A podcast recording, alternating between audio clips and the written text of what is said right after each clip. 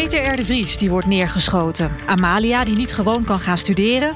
En een lijst van bedreigde politici, journalisten, advocaten en rechters die alsmaar langer wordt. Er worden steeds meer personen en objecten bewaakt en beveiligd. En soms gaat het fout. Kan het beter? Wat kunnen we leren van onze buurlanden? En moeten we maar gewoon accepteren dat je niet alle risico's kunt afdekken? Dit is de Academie. Politiewerk in perspectief. Met Nina van den Dunnen. In deze podcast praat ik met mensen uit de politiepraktijk en onderzoekers van de Politieacademie. Elke eerste maandag van de maand kun je weer een nieuwe aflevering in je podcast-app vinden. Vandaag de gast Willem Woelders. Hij is directeur bewaken en beveiligen bij de politie. En hij werkt aan vernieuwing van het stelsel bewaken en beveiligen. Welkom. Dank. En ook de gast Edwin Bakker. Hij onderzocht hoe andere Europese landen bedreigde personen beveiligen en wat we daarvan kunnen leren. Edwin, ook jij, welkom. Dankjewel. Um, om met jou te beginnen, Edwin. Hoe erg is het eigenlijk gesteld hier in Nederland met de dreiging? Is het erger dan in andere landen? Ja, het is erger dan in andere landen. Als je naar het buitenland gaat en je vertelt het verhaal waar we in Nederland mee geconfronteerd worden, dan schrikt men. En het is voor sommige landen echt een horrorscenario. Voor andere landen, misschien één land, Italië, is het iets van: oh, dat kennen we, dat hebben we gehad. De maffia-staat. Uh, de maffia-staat, dat gaat dan nog heel erg over alleen die dreiging. Maar als je kijkt naar de breedte van de dreiging waar het vandaan komt, georganiseerde misdaad, uh, extremisten, verwarde personen, dan hebben we in Nederland wel een heel groot probleem. Ja, ja, je zei al, het verhaal wat je dan vertelt, is dat het verhaal van Peter De Vries? Nee, dat is niet alleen het verhaal van Peter R. de Vries, hoewel dat natuurlijk uh, overal wel redelijk bekend is. Hè. In allerlei termen, met name georganiseerde misdaad, daar schrikt men natuurlijk heel erg van. Maar het geldt ook voor de verhalen over, over burgemeesters, over politici, over journalisten. Nou, het Koninklijk Huis krijgt natuurlijk altijd uh, aandacht, maar het zijn wel verhalen die. Nou, mensen in het buitenland in ieder geval erg doet opschrikken van... Uh, gebeurt dat in Nederland? Dat het zo'n vriendelijk landje was. Ja. Willem, als we eens even kijken naar uh, de personen die nu in dat stelsel zitten... Hè, je probeert natuurlijk om, om zo'n leven van zo iemand zo normaal mogelijk nog te laten verlopen. Voor zover dat kan. Ik denk even aan een journalist zoals John van de Heuvel, die heel veel uh, verslag doet van de zaak rondom Tachi. Die wordt ongelooflijk zwaar beveiligd. Ja. Um, Wiens taak is het om, om te zorgen dat het leven van zo iemand nog enigszins normaal verloopt? Nou, dat ligt op meerdere fronten. Kijk, als je kijkt naar de, de, hoe wij in het stelsel naar uh, te beveiligen personen kijken, dan begint het uh, in eerste instantie bij de te beveiligen persoon zelf. Ja. Hoe gedraagt hij zich? En natuurlijk zitten we in een vrij land. Uh, maar je moet ook niet naïef zijn. Dus hoe je bijvoorbeeld op sociale media actief bent, wat je daar wel of niet inzet over waar je verblijft en waar je woont, daar kun je om te beginnen, en daar hebben we gelukkig hoop handleidingen voor. Daar moet je mee stoppen. Nou, ik wil niet zeggen stoppen, maar je moet er slim mee omgaan. Dus je moet voorkomen dat je, uh, dat je daardoor al een. Uh, nou, hetzelfde verhaal als je op vakantie gaat, dat je een groot bord op zet. Ik ga op vakantie, ja, dan wordt erbij ingebroken. Ja, ja, dat geldt ook voor beveiligen. Dus je kunt daar in je gedrag privé een aantal dingen in doen. En ook mm -hmm. in de beveiliging van je woning. De tweede waar het echt thuis hoort, is ook bij de werkgever. Geldt voor de politie, maar geldt ook voor het Openbaar Ministerie. Je mag van de werkgever verwachten dat je in een veilige situatie komt en dat je een aantal maatregelen neemt. Dat kan op de werkplek zijn, dat kan op het vervoer naar de werkplek zijn. Hoe word je er naartoe vervoerd? En dan kom je vervolgens, als het dreigingsniveau ernstig genoeg is, kom je bij een situatie dat je onder verantwoordelijkheid van NCTV of het Openbaar Ministerie een aantal maatregelen neemt in de persoonlijke vrijheid. Dan heb je persoonsbeveiliging. Of begeleiding. Ja. En ook daar differentiëren we in. Hè? Dus daar waar het in een minder pakket kan, dan moet je dat vooral doen. Hè? Ja, een van de voorbeelden die we wel eens noemen als onze minister-president in het volledige pakket zit. Uh, overdag, omdat hij uh, overal naartoe moet. Nou, dan heeft hij het maximale pakket om zich heen. Ik ga ze maar niet in. Hij gaat wel af en toe fietsen. En maar gaat af en toe wel fietsen. Maar als je s'nachts om drie naar Schiphol moet, kun je dat ook bijvoorbeeld met twee beveiligers doen. Dus je, ja. Omdat het niet voorspelbaar is. In een, dus je moet echt daarin differentiëren. Het is ontzettend maatwerk, hè? Dat is maatwerk en dat heeft ook effect op de vrijheid die een TPB'er nog voelt of niet. Het is anders, ja, te beveiligen persoon. Ja. Het zijn van die afkortingen ja. die voor ons uh, aan de dag zijn. Maar dat is goed om dat toe te lichten. Maar het, is, het, doet dus ook iets met een beveiligd persoon als je tegen mensen om je heen hebt. Of je doet het met twee mensen. Uh, je moet ook goed kijken naar hoe zit hij er psychisch, psychisch in. Hè? Kan die het aan? Nou, ja. dat doen we ook met name met NSTV, ook begeleiding, dat de psychologen mensen daarin helpen. En dan probeer je naar een aanvaardbaar uh, ja, evenwicht te komen. Ja, Edwin, hoe humaan pakken wij het aan als je dit dan vergelijkt met de landen om ons heen of andere landen? Nou, dan doen we het heel goed. Als één ding uit een internationale vergelijking kwam en uit gesprekken in het buitenland, is dat uh, zeg maar de, de sociaal-psychologische zorg in Nederland Nou, ja, in andere landen is het er bijna niet, maar dat is, dat is, daar wordt heel goed over nagedacht. Ja. En, uh, maar ook dus, dat we mensen dus nog relatief veel vrijheid geven, terwijl dat eigenlijk nou, misschien niet eens meer kan. Nou, de andere landen is precies hetzelfde, want uh, mensen zitten gewoon op sociale media. Mensen komen ook niet, komen soms ook heel plotseling in het stelsel. Dat kan zijn omdat ze verkozen worden, of omdat ze op een bepaalde klus gezet worden, ja. uh, of omdat ze een boek geschreven hebben, of iets op televisie gezegd hebben. Dus dat, dat kan van alles zijn. Um, ik denk dat in Nederland in naam in ieder geval zeggen: je hebt een eigen verantwoordelijkheid en die van je werkgever is ook van belang. Dan misschien moeten we daar nog wel iets meer op sturen. Want als het eenmaal misgaat, dan is toch gelijk die overheid die dat overpakt. Ik denk dat we daar nog wat meer naar zouden kunnen kijken. Ik denk dat mhm. bedrijven dan ook veel eerder bijvoorbeeld private partijen ook uh, aan kunnen schrijven, om bij, uh, schrijven of, of uh, in kunnen huren om te zorgen dat er maatregelen gebeuren. Zodat je niet zo snel in echt in een pakket met een pakket te maken krijgt ja, waar, waar je vrijheid ook beperkt wordt. Ja. en dat het allemaal op, op de lasten komt van uh, nou, de belastingbetaler en, en uiteindelijk de politie. Dus ja. ik, daar, nou ja, je kan je kunnen we wel wat meer aan doen. En, het, en daar zien we ook wel uh, mogelijkheden. Er wordt ook wel mee geëxperimenteerd. En in andere landen is dat veel minder. Dus ik vind ja. dat we dat nog niet zo slecht doen. Nee, nee, nee. nee het is heel humaan. En, en ook mooi natuurlijk ook voor de te beveiligen persoon. Dat hij nog zoveel mogelijk bewegingsvrijheid heeft. Aan de andere kant kun je je afvragen. Um, is het niet een discussie waard om, om eens te kijken, gaan we niet te ver? Hè? Want het kost heel veel mankracht uh, om mensen ook nog uh, vrijelijk te laten bewegen van locatie A naar B. Uh, je zou ook kunnen zeggen, van ja, je zit in een safe house en je gaat in het weekend dus niet met de hond lopen, Willem. Ja, die discussie is het zeker waard. je, hebt, je hebt een zorgplicht, tot hoe ver gaat die? Kijk, ik denk dat met name uh, voor mensen die in het nationale domein zitten, daar gaat het ook even over het democratische functioneren. Dus in principe moeten ze dat gewoon kunnen doen. Dat geldt voor politici, geldt voor officieren. Mm -hmm. uh, maar op het moment dat het gaat over je privésituatie, dan zijn er wel momenten dat je moet gaan beperken. En uh, nou, het voorbeeld van de hond, dat is een praktijkvoorbeeld. Daarvan vind ik echt dat het te ver gaat. Uh, omdat daar. Ja, niet meer met de hond wandelen. Nou ja, daar kun je ook andere dingen. Daar kun je ook mensen voor inhuren. Als dat in het kader van veiligheid niet kan. Kijk, de concrete situatie is nu dat je op zondag bij ons bij wijze van spreken zes, zeven collega's in dienst moet halen. omdat die betreffende TPB met een hond wil wandelen. en vervolgens gaan die weer naar huis. Dat is dus Ik niet vind dat niet proportioneel. Dat kan ook niet met de huidige situatie. Dus je moet wel goed kijken. En daar moet je, als het goed is, goed overleg met de te beveiligen personen hebben. Waar liggen nou grenzen? Wat kun je wel doen, wat kun je niet doen? Nou moet ja. ik ook zeggen dat 80, 85 procent van de te beveiligen personen. daar kun je hier goed mee overleggen. Maar er zijn er een aantal die zoeken daar de grenzen van op. Hm. En uh, dat zijn ook vaak mensen die met allerlei politici contact hebben. Dus op het moment dat je ze gaat begrenzen, dan weet je dat de Kamervragen weer langskomen. Komt er gedoe. En dat is altijd lastig. Ja, ja. snap ik. Ik wil nog even naar uh, kroonprinses Amalia, die natuurlijk sinds een tijdje ook extreem zware beveiliging heeft. Dit is wat zij er zelf over zei bij de NOS. Ik ging dat mijn, mijn studententijd in met de gedachte dat ik, uh, nou, wat doet de student? Vul dat in dat ik dat ook zou doen. Uh, en de realiteit was helaas uh, alles behalve dat. En uh, nou, ik ga, ik ga, er ook heel eerlijk in zijn dat ik het nog steeds heel erg moeilijk heb. Ehm, maar dat ik hoop dat, dat, dat daar snel verandering in komt. Kunt u iets zeggen wat, wat, wat u bijvoorbeeld heel erg mist, wat u nu niet meer kan doen? Het normale leven leven van een student. Ja, door de straat lopen. Als naar een winkel gaan. Als door straat kunnen lopen, naar een winkel kunnen gaan. Ja, dat is natuurlijk een heel trieste conclusie. Aan het begin hadden we het er ook even over. Ja, dit is wat het is. We, we, moeten het maar gewoon accepteren. Moeten we het maar gewoon accepteren? Nou, dit al helemaal niet. Het gaat niet uh, om een student die niet geen student kan zijn. Het gaat over toekomstig staatshoofd die niet de ontwikkeling kan doormaken om straks die hele moeilijke taak van uh, ja. koningin te worden. Dus ik vind dit echt een zware bedreiging van de democratische rechtsorde. Mm.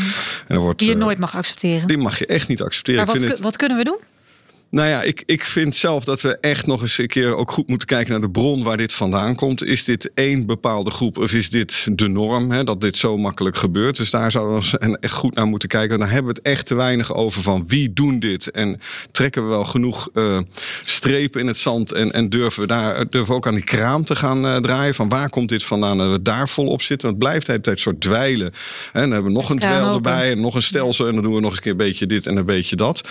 En als het dan fout gaat heeft de politie of wie dan ook erbij betrokken was, heeft het gedaan. Maar dat we toch echt eens fundamenteel gaan kijken, waar komt dit vandaan? Dat we met z'n allen, nou ja, bij spreken zoals in Italië, wel de straat op zijn gegaan. Hè? Peter R. de Vries wordt vermoord. Ja, nou ja. Was toch een demonstratie geweest? Een ja, stille tocht? Nou ja, even, stille tocht, een paar bloemen en zo. Nou, in En Italië stond het land op zijn op zijn kop. En, en nog steeds zie je daar op, op overheidsgebouwen, politiegebouwen, die Falcone en dat soort mensen zijn nog steeds iconen van mensen die nee gezegd hebben. Of die slachtoffers accepteren we niet. Maar, maar doet dat dan iets? Wordt het dan beter daardoor? Ja, want dan krijg je bijvoorbeeld in Italië dat bijvoorbeeld ook het Openbaar Ministerie de juiste middelen krijgt om ook langdurig. Hè, en laatst was er weer zo'n zo'n zo'n man die jarenlang in, in hiding was, die wordt opgepakt om, om als het moet. 20 jaar achter zo'n persoon aan te blijven gaan om het Openbaar Ministerie. En nu is het allemaal quick wins. Je moet snel succes halen, ook bij het Openbaar Ministerie, omdat je daarin investeert. Als je dit doet, dan krijg je het hele apparaat op je dak. En die zijn niet morgen klaar, die gaan door tot het zover is. En dat zien we in Nederland niet, vind ik. Nee. Willem, het is dus erger, zegt Edwin, dan in andere landen, hier in Nederland. Wanneer nam die dreiging significant toe? Ik denk dat we echt een, eh, een veranderde situatie in Nederland hebben gekregen bij de moord op de broer van de kroongetuige. Ja, Kijk, als je natuurlijk nog verder terug gaat, kun je naar Pim Fortuyn gaan. Maar Pim Fortuyn eh, heeft volgens mij een aantal versterkingen in het stelsel opgeleverd. Maar we hadden echt wel een gamechanger te pakken toen de broer van de kroongetuige werd doodgeschoten. Omdat dat, kroongetuige is Nabil B. ja, is Nabil B. Dus Zijn broer dat- Redouan. zijn broer Redouan, die toch in een redelijke kring, weliswaar in de familieomgeving eh, aanwezig was, maar toch niet echt in die criminele actief, eh, organisatie actief was. En die eh, vanuit het niets is neergeschoten. Eh, en dan de tweede die het enorm in de versnelling gebracht heeft, de situatie rond de moord op de advocaat van Wiersum. Ja, Eh, daarmee eh, kwam eigenlijk op tafel dat nou ja, Nederland wakker werd, de overheid wakker werd. En eh, wij vroeger altijd op informatie reageerden en dan beveiligingen stelden. Maar nu kwam het aspect voorstelbaarheid op tafel. Is Ja. het voorstelbaar dat iemand aangepakt wordt vanuit de criminele organisatie? En dan wordt de doelgroep opeens vele malen groter. Want wat is het verschil tussen inderdaad voorspelbare dreiging en voorstelbare dreiging? Nou, voorstelbare dreiging is, is eigenlijk informatie eh, gestuurd. Dus je verzamelt als politie informatie, AIVD overigens ook. Of je krijgt informatie binnen en daar blijkt dan dreiging uit. En Ja. dat ga je dan met alle deskundigen die je hebt veredelen. En dan kom je tot een maatregelenpakket. Dat is voorspelbaar. Voorspelbaar. En dan zijn je maatregelen ook geënt op de soort dreiging waar je de informatie over hebt. Wat met name na die eerste twee moorden gebeurde, is dat de doelgroep eh, heel groot werd. Dus het was voorstelbaar dat niet alleen een advocaat zou worden aangepakt, maar een rechter of een officier van justitie of een journalist. Dus je komt dan in een situatie dat je dreiging moet gaan inschatten. Terwijl je eigenlijk weinig onderliggende concrete informatie hebt, maar wel beveiligingsmaatregelen moet gaan nemen. En het grote probleem daarvan is, want je kunt daar best maatregelen op loslaten. Alleen je schaalt op in je beveiligingsmaatregelen tot een bepaald niveau. Ja. Eh, maar de volgende vraag is: wanneer schaal je weer af? Hier in een situatie, een rechter in de zaak Marengo, ja, die kun je de komende tien jaar, is het voorstelbaar dat die nog een keer wordt aangepakt. Dus wanneer kun je dan afbouwen in de maatregelen? En dat is een van de grootste thema's waar we dagelijks tegenaan lopen. Ja, en de, het antwoord is misschien wel, nou, de komende tien jaar dus niet. Niet afschalen. Ja, dat is niet het goede antwoord. Eh, dat, Waarom dat- niet? Ik denk dat het, eh, dat het voor de te beveiligen persoon bijna niet te doen is. Je moet niet onderschatten wat eh, beveiliging doet voor bedreigde personen. Ook voor zijn gezinssituatie, de mensen die eromheen zitten.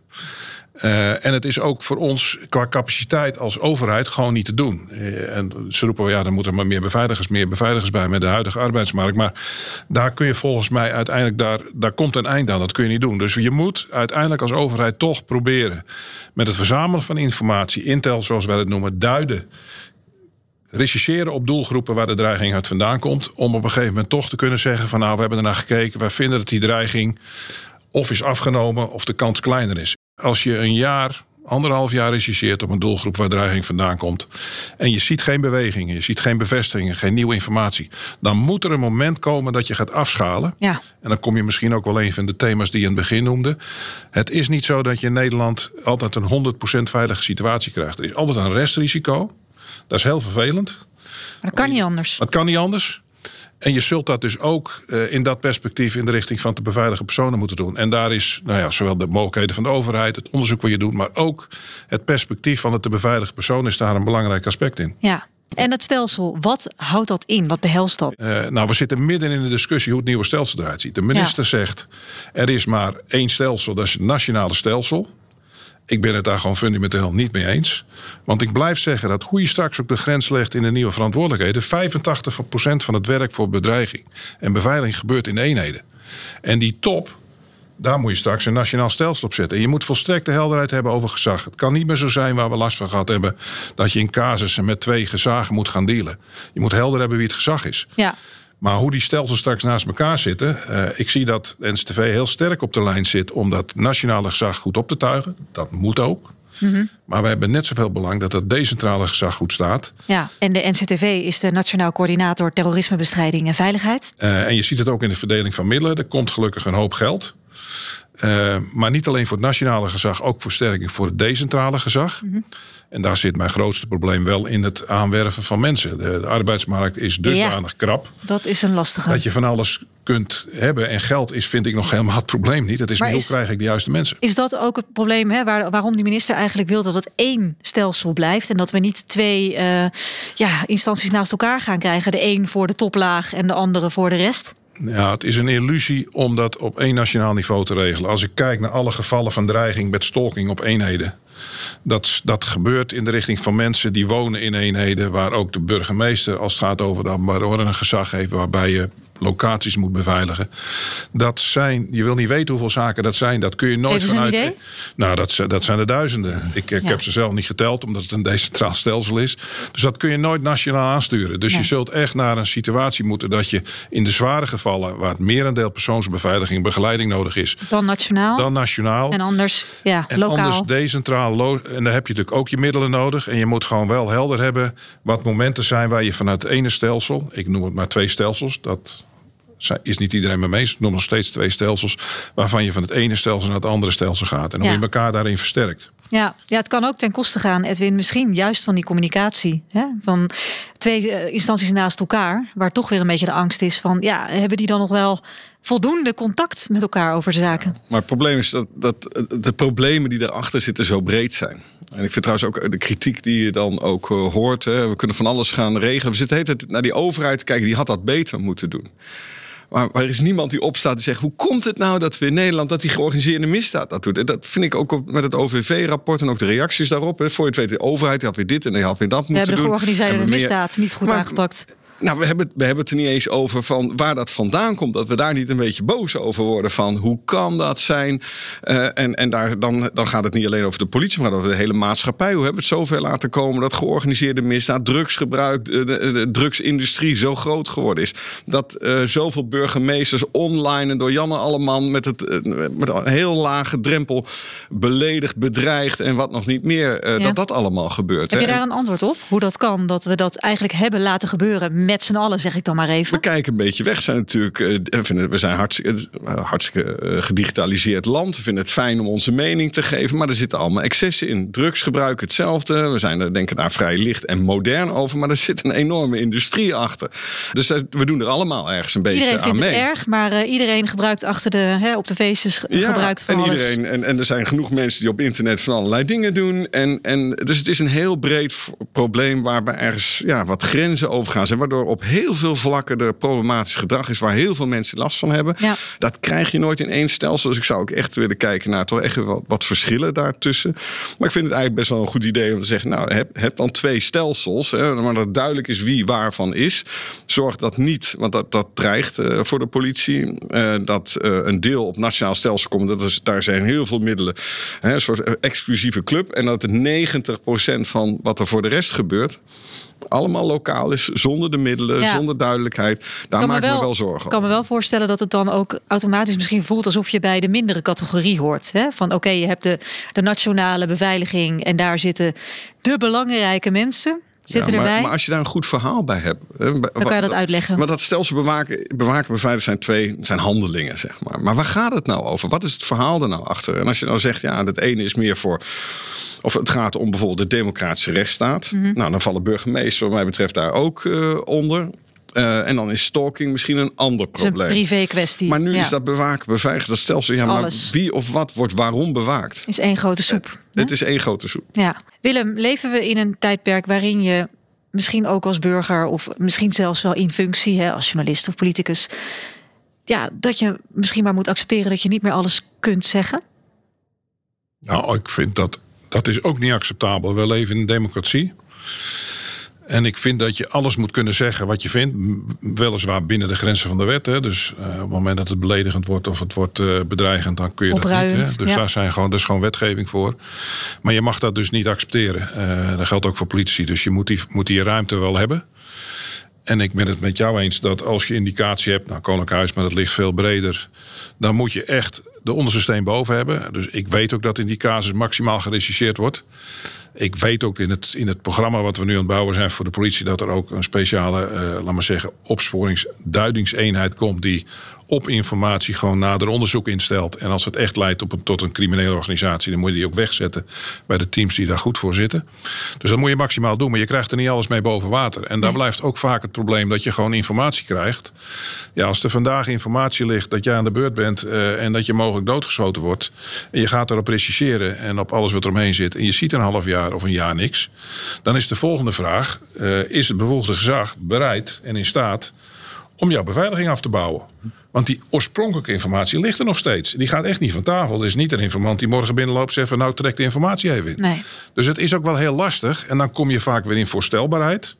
En wat voor risico durf je als overheid te nemen? Ja. En durf je dan, het risico is nooit nul, heb je al en durf gezegd. je dan een groter risico te nemen bij een kroonproces... of bij een officier van justitie of bij een rechter? Ja, dat zijn duivelse dilemma's. Maar ik vind in basis, je moet het geweld niet willen accepteren. Je moet niet accepteren dat in dit geval een kroonproces in zo'n situatie komt. En je moet ook niet accepteren dat je om die reden niet meer kunt zeggen in Nederland... wat je zou willen zeggen. Nee. Dan ga je echt uit een democratie weg en dat moet je niet willen. Nee. Tot slot allebei heel kort. Wat is het eerste wat er beter moet, Edwin?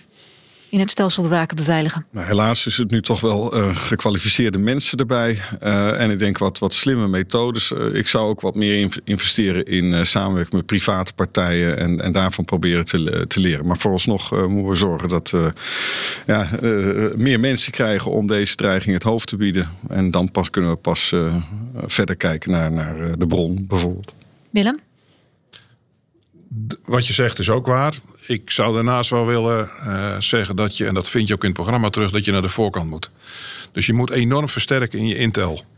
Dat zit ook in de huidige plannen. Maar je moet niet alleen uh, met menselijke intel aan de gang, je moet ook met sensoren, met techniek aan de gang. Zodat je aan de voorkant dingen kunt onderkennen en daardoor kunt reageren op wat er gebeurt. Uh, en dat hoort wel in het, dat hoort in het volledige pakket er ook bij. En uh, ik ben het mee eens, mensen moet je binnenhalen. Dat is in de huidige arbeidsmarkt heel ingewikkeld. Niet alleen voor persoonsbeveiligers, begeleiders. Maar ik zie het ook bij Intel. We hebben heel veel vacatures Intel. We willen ze graag hebben, we hebben er geld voor. Maar krijg ze maar eens van de markt af. Dank jullie wel. Willem Wolders, directeur bewaken en beveiligen bij de politie. En Edwin Bakker, onderzoeker aan de Politieacademie.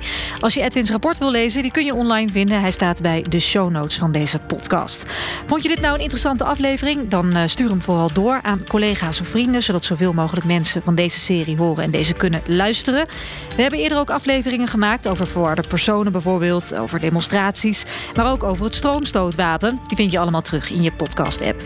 Deze podcast, de Academie, is er dus eerste maandag van de maand. Mijn naam is Nina van den Dungen en heel graag tot de volgende keer.